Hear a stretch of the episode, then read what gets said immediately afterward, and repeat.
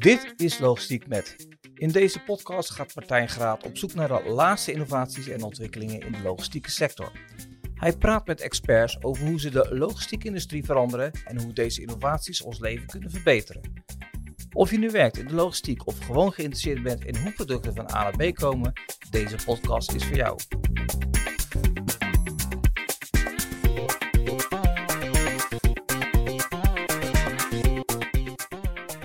Dit is Logistiek met Arthur Dalau. Arthur Dalau is medeoprichter van Droneport Rotterdam.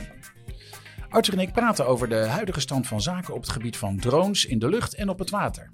Hoe drones de logistiek en andere sectoren efficiënter, duurzamer en veiliger kunnen maken. Wat bedrijven, overheden en instanties moeten doen om autonome droneoperaties mogelijk te maken. En hoe de toekomst van drones in Nederland eruit ziet.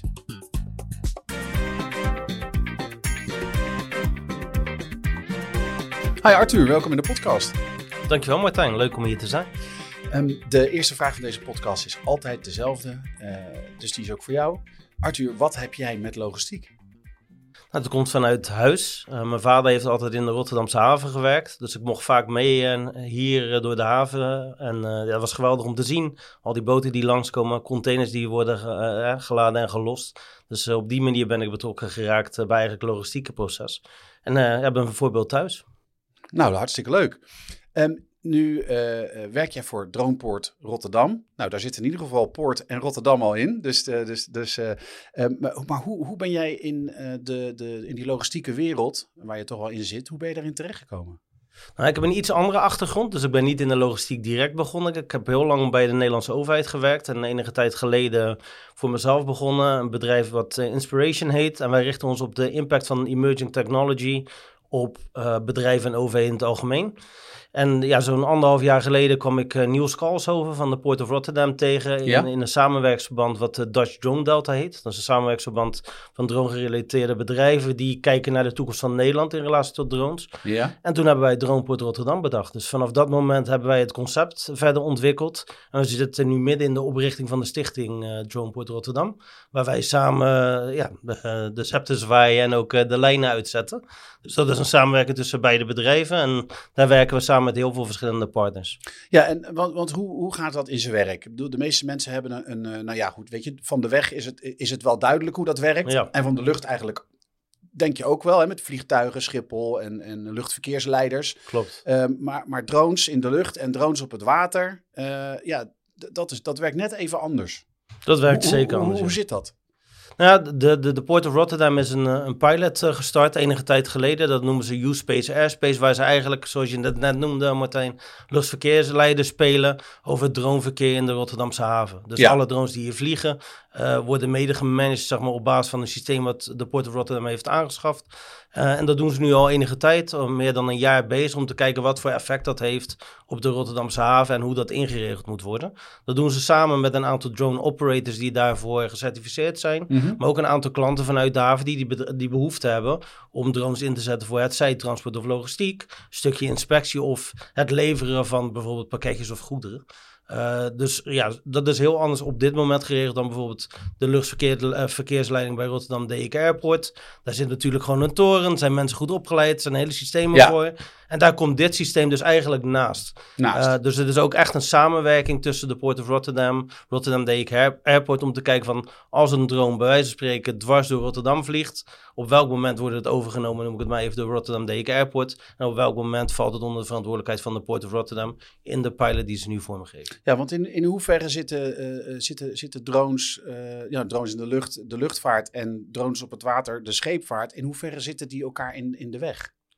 Nou, die zetten elkaar niet per se in de weg. Het is natuurlijk met, met alles wat, wat gemanaged moet worden, gaat het vooral over: uh, mag je vliegen? Um, als het dan gaat om een drone in de lucht, of mag je varen? Op welk moment wil je dat doen? Dus daar zijn allerlei processen en procedures voor ingeregeld. Uh, en je moet gewoon officieel aanvragen doen.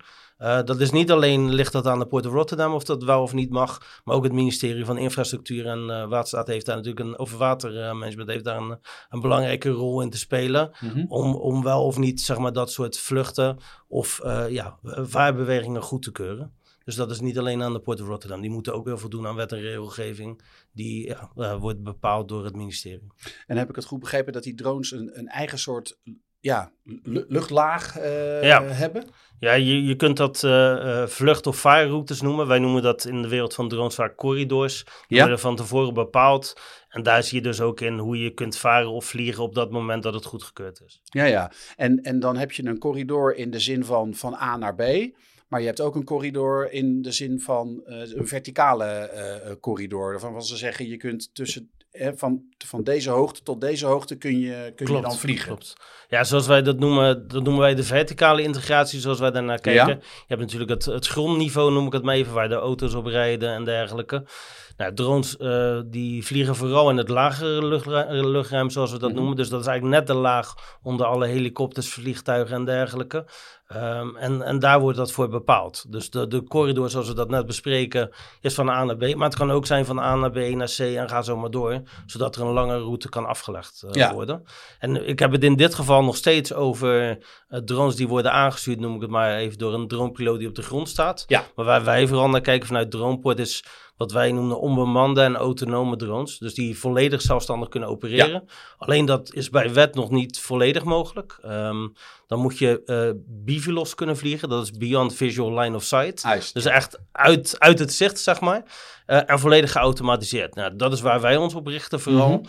Is wettelijk nu nog niet mogelijk. Zijn we druk mee bezig met het ministerie van Infrastructuur... om te kijken hoe we dat wel mogelijk kunnen maken. Ja. En zoals het er nu uitziet, eh, en daar hebben we ook al een, een vergunning voor...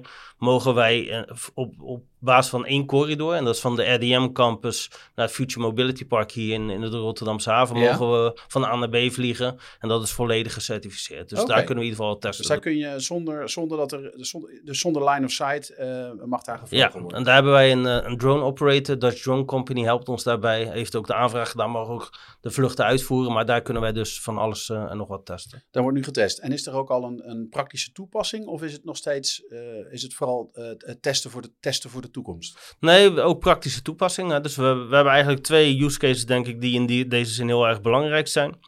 Met een ander bedrijf, dat heet DroneQ Robotics, ook gevestigd in Rotterdam. eh, doen we Autonomous Asset Integrity Management. Dat is eigenlijk met een drone in het en onder Mhm. het water. Het inspecteren van kaders en dat soort zaken. Dus Oh dat ja. is één eh, voorbeeld. En met de Dutch Drone Company, dat voorbeeld wat ik net noemde, die ook zeg maar, de vergunning hebben om te kunnen en mogen vliegen. eh, rondom die corridor doen we vooral inspecties voor allerlei bedrijven in de haven. Dat kan gaan van terminals tot, tot kaders ook in deze. En dat is vooral met vliegende drones. En eh, waar, waar de, ehm, ja, wat de consument vooral, vooral ziet, is, eh, zijn denk ik de, de, de, de- op logistiek vlak zijn die drones zoals Amazon die, ha- die Ja. had en, eh, of heeft. En, en, en Wing eh, van, van Google is ermee bezig. Ja. En dat zit hem vooral in, in de pakketjes en, en de pakketbezorging eh, met, met, eh, met drones. Hoe, hoe, ja, hoe ziet dat eruit? Is dat realistisch of, of, of juist niet? Nou ja, persoonlijk gezien denk ik niet dat het realistisch is. Ik denk eh, als je nu ziet, eh Rotterdam werd geconfronteerd of overvallen, noem ik het maar, met de elektrische scooters. Hè. Daar zijn nu Ja. ook eh, allerlei Ja. parkeerplekken voor geregeld. Ja, maar ze lagen ook wel eens gewoon in de bosjes en dergelijke. Ja, wij zijn ervan overtuigd dat je niet duizend drones door de lucht gaat vliegen met allerlei pizza's en dergelijke. Dat zijn Nee. niet de goede voorbeelden. Ik denk dat de goede, goede voorbeelden zijn waar wij echt ehm, maatschappelijke meerwaarde kunnen bieden. Dus als je bijvoorbeeld een gevaarlijke inspectie eh, normaal laat uitvoeren door een persoon of meerdere personen, zou je dat nu door een drone kunnen doen. Eh, stel je voor dat een, een schip straks binnenkomt en bepaalde medicatie nodig heeft, zou je kunnen Ja. denken dat je medicijnen of bloedmonsters van een schip naar bijvoorbeeld het Erasmus MC vervoert. Ja. Dus het gaat er echt om die zaken waar meerwaarde uit te halen is. En waar ook heel eerlijk gewoon een businessmodel achter kan zitten Ja. voor operators. Ja, dus in, in die zin denk ik gewoon even een pakketje van A naar B. Dat zou prima kunnen, bij wijze van spreken, op een groot terrein hier. Als je, ik zeg maar wat, een onderdeel van een schip nodig hebt. Dat is prima. Maar voor de standaardlevering van een, eh, ja, ik noem het maar even, eten of drinken, zie ik dat niet zo snel gebeuren. Nee. En zeker niet in de massa die wel werd voorgesteld door de Amazons en Googles. En je ziet ook, in, eh, met alle respect voor die bedrijven in Amerika, dat die teams kleiner worden. En dat ze ook echt volledig afstappen van Ja, dat het is, het soort is eh, moeilijk om dat Ja. winstgevend te Ja, maken. Ja. Ik denk ook dat het meer in de, ja, zoals ze dat in, in het Engels zeggen, de rural areas. Klopt. Dus de, misschien een soort eh, eh, eh, bevoorrading van, van, de, van de eilanden Ja. die we in Nederland. En Nederland is natuurlijk ontzettend compact. Dus wij, wij, wij kennen eigenlijk al, al niet, wij, wij kennen niet zoveel afstand. Nee, dat is ook zo. Aan de andere kant heb je natuurlijk ook wel voorbeelden hier in de Rotterdamse haven. Als je natuurlijk vanaf het punt waar we nu zitten, zeg maar, naar de Tweede Maasvlakte gaat, is dat nogal een afstand. Hè? Dus daar kun je Ja. drones prima gebruiken. Nou, we hebben eh, een partner van ons in Noord-Nederland. Drone Hub Noord-Nederland heeft wel veel buitengebieden. Dus daar zou ik me wel kunnen voorstellen dat je sommige Ja. leveringen doet. Alleen wat je zegt, ja, weet je, Nederland is zo compact, er zijn zoveel verbindingen op een andere manier. En daar hebben we ook een bestaande infrastructuur voor. Ja, om dan echt veel efficiënter te zijn en daar nog bij spreken te kunnen besparen. Ja, dat, dat, dat lijkt me sterk. Dus we richten ons echt op die maatschappelijke meerwaarde in allerlei zaken. En een ander voorbeeld, en ja, dat is denk ik ook nog een interessante voor later in, eh, in deze serie, is hoe eh, de politie en brandweer drones inzetten. Eh, met natuurlijk, ja, als mensen vermist zijn bij wijze van spreken, is het natuurlijk vrij eenvoudig om een drone in te kunnen zetten Ja, met eh, bepaalde technologie om te kunnen scannen waar mensen zich bevinden. Zou ba- op basis van eh, hittebeelden kunnen en dergelijke. Nou, dat soort use cases, daar gaat Droneport Rotterdam echt over. Ja. En de samenwerkingen die we daarin eh, voor. ja, ik heb jaren terug, weet ik, op eh, logisticsmatter.com ook een stukje geschreven over die, eh, de, die ambulance drone waar toen mee werd, eh, Ja. werd getest. En ik kan me bijvoorbeeld in eh, drukke steden, eh, kan ik me wel weer voorstellen dat je naar bepaalde plekken bijvoorbeeld een AED eh, Ja. brengt inderdaad. Of, of, eh, Ja, d- daar- Zoiets. dat voorbeeld nemen dus, zeg maar. Dat is een eh, voorbeeld van Medical Drone Services, een initiatief van PostNL en ANWB. En daar kijken we nu samen ook mee met Erasmus MC van, ja, wat, wat zijn de use cases hier in de, in, in de Rotterdamse context die we zouden kunnen toepassen. En daar zie je ook dat er een behoefte is, en dat is mede geïnitieerd vanuit die Dutch Drone Delta die ik al eerder noemde. Ja, hoe kunnen ziekenhuizen samenwerken? Stel je voor dat je met spoed een orgaan moet leveren. Ja, dat Ja. gaat nu vaak nog over de weg. Nou, er zijn voorbeelden in Europa van waar dat met een drone wordt gedaan. En veel sneller gaat dan zeg maar over de weg. Omdat je toch altijd verkeer tegenkomt. Ja. Je weet nooit. En met hoge snelheid moet je door het verkeer. Dus nou, als we al dat soort risico's kunnen mitigeren door juist een drone in te zetten met diezelfde beveiliging. Ja, dan, dan is dat natuurlijk heel kansrijk voor, eh, voor ziekenhuizen in Ja. de algemene zin. Ja, precies. Ja. Eigenlijk is die AED in een stadsomgeving al, al een slecht voorbeeld. Omdat eh, als het goed is, als je in Rotterdam staat, je eigenlijk in, in een cirkel van, eh, nou ik weet niet hoe groot die is, maar er zijn natuurlijk meer dan voldoende AED's al overal. Dus eh, Ja, maar er zijn, en terugkomend op van stel je voor dat er bij de Tweede Maasvlakte wat gebeurt, of er gebeuren meerdere dingen tegelijk, weet je, dan, dan Ja. gaat het er ook om van hoeveel mensen heb je beschikbaar. Nou ga ik, ben ik de laatste die zal zeggen dat drones mensen gaan vervangen, maar het is wel een extra hulpmiddel natuurlijk om de zorg te kunnen bieden op het moment dat het nodig is. Dus Ja. ik sluit het niet uit dat je dat soort, ja ik noem het toch maar even mobiele units ook vaker gaat zien vanuit de context van bijvoorbeeld een medical drone services of een brandweer die bepaalde werkzaamheden verricht. En nou brengen jullie dus verschillende partijen eh, bij elkaar. Wat, Ja. zijn, wat zijn de rollen van al die partijen in, in, het, eh, in, het, in, dat, in dat droneverkeer? Ja, vanuit Droneport, en dat sluit aan eigenlijk op de visie van de Port of Rotterdam, willen we niet per se de grootste zijn, hè, maar wel de slimste. Volgens mij heeft Oscar Mhm. van Veen dat ook in een van Ja, jouw podcasts eh, gezegd. Ja, aflevering 010. Eh, ja. puur toevallig. Ja. En die had het heel erg over de drie S's, zoals jij dat noemde. Ja. seamless, safe en sustainable. Ja. Eh, ja, dat, daar kijken wij ook naar. Hè. Dus wij beginnen eigenlijk vanuit Droneport. We kijken eigenlijk naar de drie grote transities. Dat is duurzaamheid, digitalisering en de sociale transformatie die daarbij hoort. Ja. Van hè, medewerkers anders opleiden tot en met acceptatie zeg maar, van de mensen die drones eh, in de lucht zien of horen. Oh ja. Ehm, en vanuit dat perspectief eh, proberen we dus ook gewoon eh, die meerwaarde wel te creëren. Ehm, het belangrijkste is denk ik in, in, in ons geval is dat we de samenwerking zoeken met partijen die daar ook echt een rol in hebben. Hè? Mhm. Dus dan heb je het over de provincie Zuid-Holland, die vooral kijkt naar de leefomgeving, natuurlijk en de infrastructuur en Ja. dergelijke van onze regio. De gemeente Rotterdam, die nu al een aantal drones inzet voor allerlei inspectiezaken, zowel in het water als in de lucht. Eh, Innovation Quarter, onze regionale ontwikkelmaatschappij, die bezig is om eh, ja, bedrijven of naar Nederland te halen of het Nederlandse ecosysteem te versterken, zodat we naar het buitenland zaken kunnen Ja. exporteren. Eh, dat zijn denk ik belangrijke partijen, van, wat meer overheidsgerelateerd.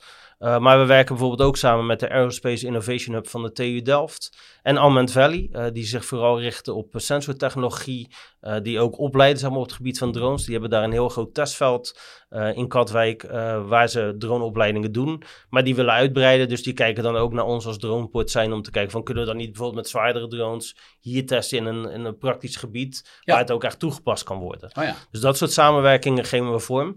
Nou, dat is, noem ik het even, de basislaag van de samenwerking. En daarnaast eh, zijn we, hebben we een aantal verschillende partnerships met kennisinstellingen, uh, met innovatiepartners, maar ook met commerciële partijen die dit gewoon willen testen. En dat, dat het liefst testen in een, een, een echte situatie, in plaats van op een grasveldje ergens achteraf. Ja.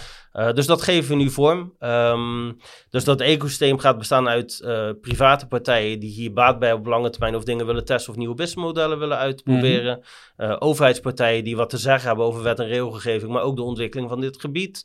Um, we zijn in gesprek met de gemeente Rotterdam om het burgerpanel te mogen gebruiken, noem ik het maar, van de gemeente. Oh ja. Om te testen ja. of die acceptatie er ook daadwerkelijk is, ja of nee. En ik denk een hele belangrijke, dat zijn eigenlijk de kennis- en onderwijsinstellingen. Van de uh, IT Academy in Rotterdam uh, tot en met Hogeschool Rotterdam. Uh, STC-groep, een van onze grote partners. Uh, en met de SSC-groep zijn we nu ook bezig om te kijken of we niet curriculum kunnen ontwikkelen voor een minor, voor hun studenten rondom zeg maar, dit uh, thema. Ja, ja dus, die, zitten, die zitten midden in de haven. Ja, ja. ja, dus zo proberen wij die samenwerking vorm te geven. Uh, wat op zich natuurlijk een grote uitdaging is. Maar je merkt dat uh, de energie er goed voor is. We hebben eind december of midden december een evenement gehad ook. Waar je zelf ook bij aanwezig ja. was. Uh, de eerste Droneport Connects. En op 4 en 5 maart aanstaan hebben we een heel groot evenement wat ook internationaal georiënteerd is. Waar we juist laten zien waar we voor staan als Droneport. Waar we ja, real-life uh, uh, ja, voorbeelden geven. Hè, waar drones vliegen naar schepen en dergelijke. Mm -hmm. Waar we inspecties doen, maar waar we ook mensen juist weer bij elkaar willen brengen om te kijken hoe we dit samen kunnen vormgeven en zorgen dat Rotterdam een voorbeeld kan zijn voor andere havens wereldwijd. En hoe, hoe, hoe staat wereldwijd de, de, de, de drone voor? Dus wat is de status van, van uh, het, het vliegen, het, het commercieel vliegen met drones in, in de wereld? Nou, je ziet dat dat uh, letterlijk een vlucht neemt de laatste maanden. um, de, ja, het belangrijkste is denk ik om te constateren dat wij in Nederland echt nog wat achterlopen op het gebied van dat bivilos vliegen, wat ik eerder noemde. Ja.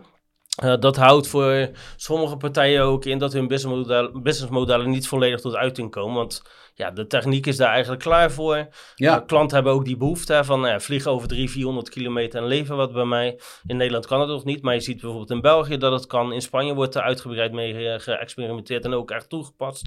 Hetzelfde geldt voor Scandinavië. dus in Europa gaat het de goede kant op. Ehm, nou, Europa staat natuurlijk bekend om het te reguleren, zeg maar, van al dit ja. soort zaken. Dus nou, je ziet het standaard gebeuren. En in Amerika gaan ze vooral aan de slag. Willen ze vooral eerst het businessmodel uitvogelen en dan pas gaan ze denken over reguleren. Ja. Nou, uit, vanuit meer Azië zie je dat de, de, de producenten zeg maar opkomen. Dus met de, de, ik noem het maar even de vliegende auto's vooral, die ze daar ja. ontwikkelen en willen toepassen. Uh, dus ja, Europa lijkt een soort van epicentrum te worden van droneactiviteiten, omdat ze aan de ene kant het goed reguleren en ja, andere continenten accepteren dat ook. Ja. En aan de andere kant uh, denk ik dat we ook veel te bieden hebben in de zin van hoe regelen we zo'n governance in, hoe zorgen we voor een goede digitale en fysieke infrastructuur, uh, maar ook hoe werk je samen zeg maar, met andere partijen. En dat, dat is toch wat minder in die andere continenten. En in Afrika bijvoorbeeld uh, wordt het in heel veel van uh, landen wordt het al toegepast als het gaat om medische toepassingen. Ja. Daar heb je natuurlijk wel heel veel, zoals jij noemde, rural areas. Dus uh, gebieden die moeilijker bereikbaar zijn. Dus vooral in Nigeria, Kenia en dergelijke zie je dat drones worden ingezet voor aan de ene kant het leveren van medicijnen, maar aan de andere kant ook voor de landbouw in de zin van precisie landbouw. Dus uh, dat kan zijn het overzien van ja. gewassen, maar het kan ook zijn het, het, het daadwerkelijk zeg maar, laten landen van de zaadjes op de juiste plek, zodat dat weer kan groeien. Ja. Dus je ziet dat wereldwijd het nu echt wel serieuze vormen aanneemt. Alleen het blijft elke keer zoeken en dat zie je, ieder land stoeit daar wel mee van. Wat zijn nou die businessmodellen? Wie zijn dan die eerste klanten, zeg maar, die zorgen dat die markt ook weer om, omhoog ja, ja, en we kennen de, de drones denk ik vooral van uh, de drones met de cameraatjes. Hè. Je ziet tegenwoordig ook, er zijn, al, er zijn veel beelden. Je weet dat ze in films worden gebruikt. We zien drones uh, pakketjes afleveren. Maar ik weet bijvoorbeeld ook dat een uh, bedrijf als Dronamics... ja, dat is, ja, dat is bijna een, een, dat is eigenlijk een vliegtuigje. Dat is geen, dat is geen drone meer, maar het heet nog steeds een drone... omdat, ja. het, omdat het ook autonoom autonoom of in ieder geval vanaf de grond uh, bestuurd wordt. En die willen ook echt wel vracht over uh, wat grotere afstanden gaan bewegen. Dus uh, ja, wat ze noemen middel, middelmaal. Dus dan zit je niet meer met pakketjes, maar je brengt gewoon vracht over grotere afstanden. Ja, nee, je hebt daar natuurlijk verschillende categorieën. Je hebt de kleinere drones die we allemaal kennen, inderdaad, wat je terecht zegt van tv of van films en dergelijke. Maar je ziet nu ook wel echt serieuze toestellen de markt opkomen. Uh, zeker vanuit Defensie bestaat het al langer natuurlijk. Die ja. zetten dat ook al langer in. Het is ook niet zo dat drones twee jaar geleden bedacht zijn. Er wordt al 40 jaar mee gewerkt. Alleen je dat ziet, is waar. je ziet dat de civiele toepassing, noem ik het even, hè, dus waar we het net ook continu Ja. over hebben, en de meer militaire toepassingen, ja, die komen wat dichter bij elkaar. En dat komt ook mede door natuurlijk, nou, helaas de oorlog in, eh, Ja. in, eh, in de Oekraïne, maar Ja. ook in Israël, wat er allemaal Komen ze- gebeurt. En komen elkaar ze minder leuk in het nieuws. Eh, maar zachtjes te zeggen. Ja, maar daar zie je dus door dat er ook drones worden ingezet, nou ja, die bijna soms de omvang hebben van helikopters voor hele ja, zware leveringen en dergelijke. Ja, en dat is denk ik ook van waar komt dat onderscheidend vermogen nog? Hè? Tot zeg maar de grootte van een helikopter noem ik het maar. Is dat nog wel Ja. te verklaren? En kun je ook de voordelen nog benoemen?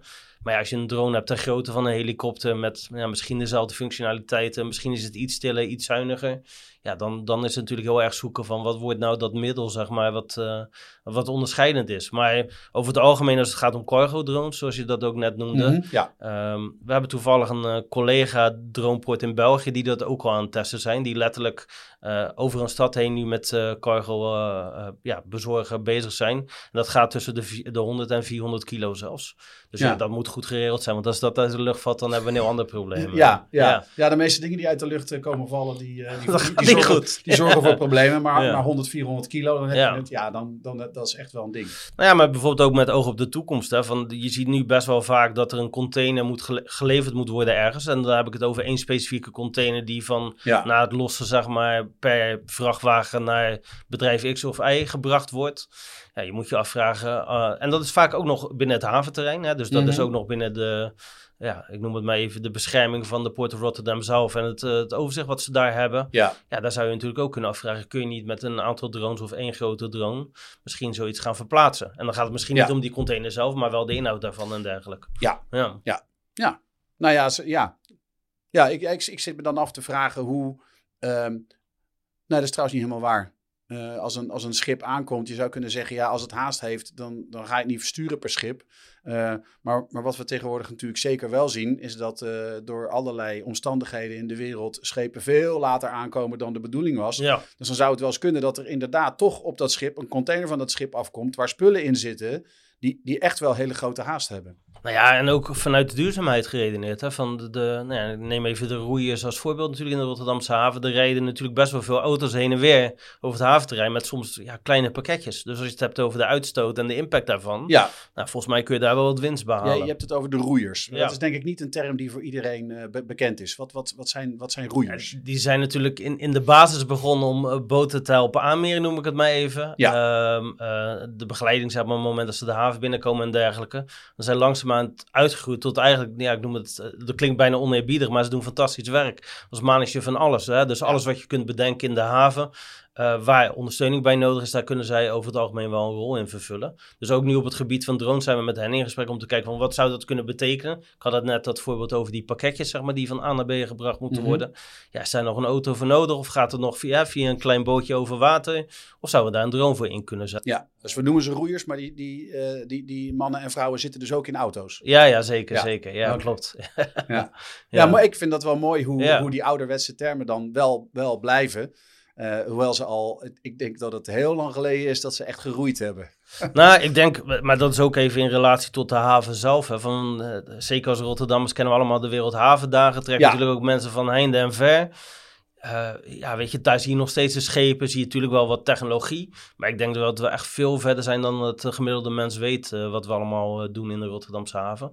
En volgens mij heeft Oscar dat ook wel uitgelegd in de podcast Ja. die jullie samen hebben van, van hele digitale infrastructuren die natuurlijk beveiligd moeten worden op een goede manier. Zodat er geen cybersecurity risico's gelopen worden. Ja. Tot en met het inzetten van portbase en het, het delen van data. Ja, in, dat, in die context zeg maar, willen we Droneport ook wel positioneren. Dus we willen het wiel niet opnieuw uitvinden. Maar voor, vooral zorgen dat we en gebruik maken van bestaande middelen en, en organisaties. Maar juist vanuit die drone-specifieke context kijken wat kunnen we dan toevoegen.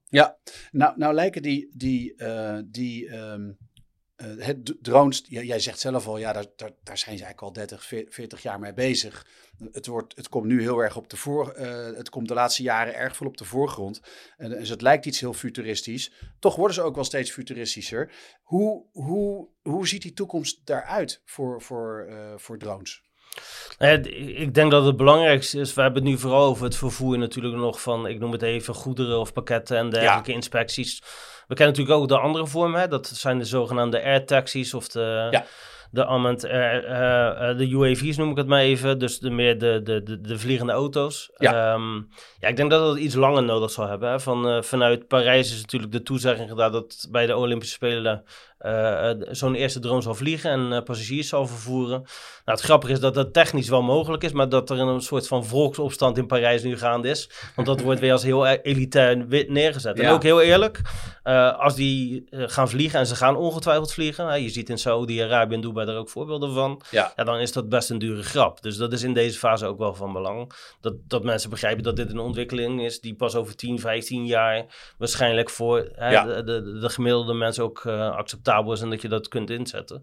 Dus ik denk dat als je kijkt naar de, de, de, de andere kant van het verhaal, waar we het eerder over hadden, dus de inspecties, transport en logistiek en uh, levering, dat dat heel hard zal gaan. de komende vijf jaar zal dat een enorme vlucht nemen, niet alleen hier in Nederland, maar ook in Europa. Ik ben er ook van overtuigd dat er daadwerkelijk cargo uh, geleverd kan worden, want die veiligheidseisen zijn zo extreem. Dat linkt aan de ene kant zeg maar natuurlijk de luchtvaartvereisten, noem ik het maar, aan de andere kant aan allerlei andere vereisten die we hier op de grond hebben. Um, ja, dat passagiersvervoer, ja, dat moeten we echt zien. Hè. Dat, ik kan me voorstellen, een voorbeeld hier in het Rotterdamse, dat als je een, uh, ja, zakenmensen hebt die op Rotterdam de Heek Airport aankomen en snel naar Rotterdam Centraal willen, ja, dan kun je natuurlijk nu met de bus of met, je pakt de metro. Nou ja, wellicht hebben we straks een, een dronepad op Centraal Station en eentje op Rotterdam de Heek Airport die uh, mensen vervoert. Ja. Uh, maar ik denk dat het allerbelangrijkste is, terugkomend op je vraag en de toekomst, is dat het op een veilige manier integreren in de bestaande infrastructuren. Dus gebruik maken van wat we nu al hebben, maar ook kijken van wat is er voor nodig om dit goed te laten landen. Ja. Um, dat mensen begrijpen wat het doet, hè, wat, waar we mee bezig zijn. Dus het beleid daaromheen moet heel transparant zijn. En er moeten ook mensen bij betrokken worden die dat niet per se gebruiken, maar daar wel potentieel of overlast van hebben, of daar in ieder geval mee geconfronteerd worden. Ja. En derde is denk ik hele belangrijk is dat wij als Droneport nu ook echt in polepositie zitten, zowel in Nederland als in Europa, om mede de wet en regelgeving hiervan vorm te geven. Omdat we zo vroeg beginnen met dit soort uh, oefeningen. Um, dus als je, denk ik, tien, over tien jaar het Rotterdamse terugkomt en je kijkt naar de Rotterdamse haven, zullen wij op verschillende plekken wat wij noemen uh, drone pads of vertiports hebben. Dat zijn, ik noem het maar even, luchthavens voor drones, Mhm. van de kleinere tot grotere. Uh, ik denk dat nou ja, offshore windparken vooral geïnspecteerd worden met dit soort zaken. Uh, kades, uh, um, nou ja, wat ik zeg, leveringen aan, aan, schepen van allerlei zaken die daar nodig zijn, maar ook van schepenafrichtingbedrijven. Um, en vooral, ik denk het allerbelangrijkste is dat alle data die we daar natuurlijk ook mee ophalen, dat die weer gebruikt kunnen worden door de hele community, zijn uh, alle bedrijven in de haven, om daar ook hun voordeel weer mee te doen. Ik denk dat dat belangrijke zaken zijn om, uh, om mee te nemen in dat toekomstbeeld. Ja, ik vind het een supercoole ontwikkeling. Uh, er zijn, ja, in de logistiek gebruiken we gewoon hele gave technologie. En ja, ja op z'n Rotterdams, een drone is gewoon tof. ja, ja, ja dus ik, ik, ik blijf het met, met, met superveel aandacht en plezier blijf ik het volgen. Uh, dankjewel dat je hier was. Ja, graag gedaan, was heel leuk en uh, tot de volgende. Deze aflevering is mogelijk gemaakt door Droneport Rotterdam. Droneport Rotterdam is het innovatie-ecosysteem voor autonome en onbemande middelen en het ontwikkelen, testen en beheren van deze middelen op het kruispunt van haven, luchthaven, stad en regio. De weg naar een efficiëntere, groenere en veiligere wereld. Kijk voor meer informatie op droneportrotterdam.com. Logistiek Met is een productie van Klets Media en Logistics Matter. De podcast is geproduceerd door Dimitri Vleugel. De muziek is van Galaxy Productions. Wil je ook te gast zijn in een aflevering van Logistiek Met? Stuur dan een e-mail naar logistiekmet@logisticsmatter.com. Voor meer over innovaties in de logistiek kun je terecht op logistiekmet.nl. En vergeet niet de podcast te volgen in je podcast-app, dan blijf je op de hoogte van nieuwe afleveringen.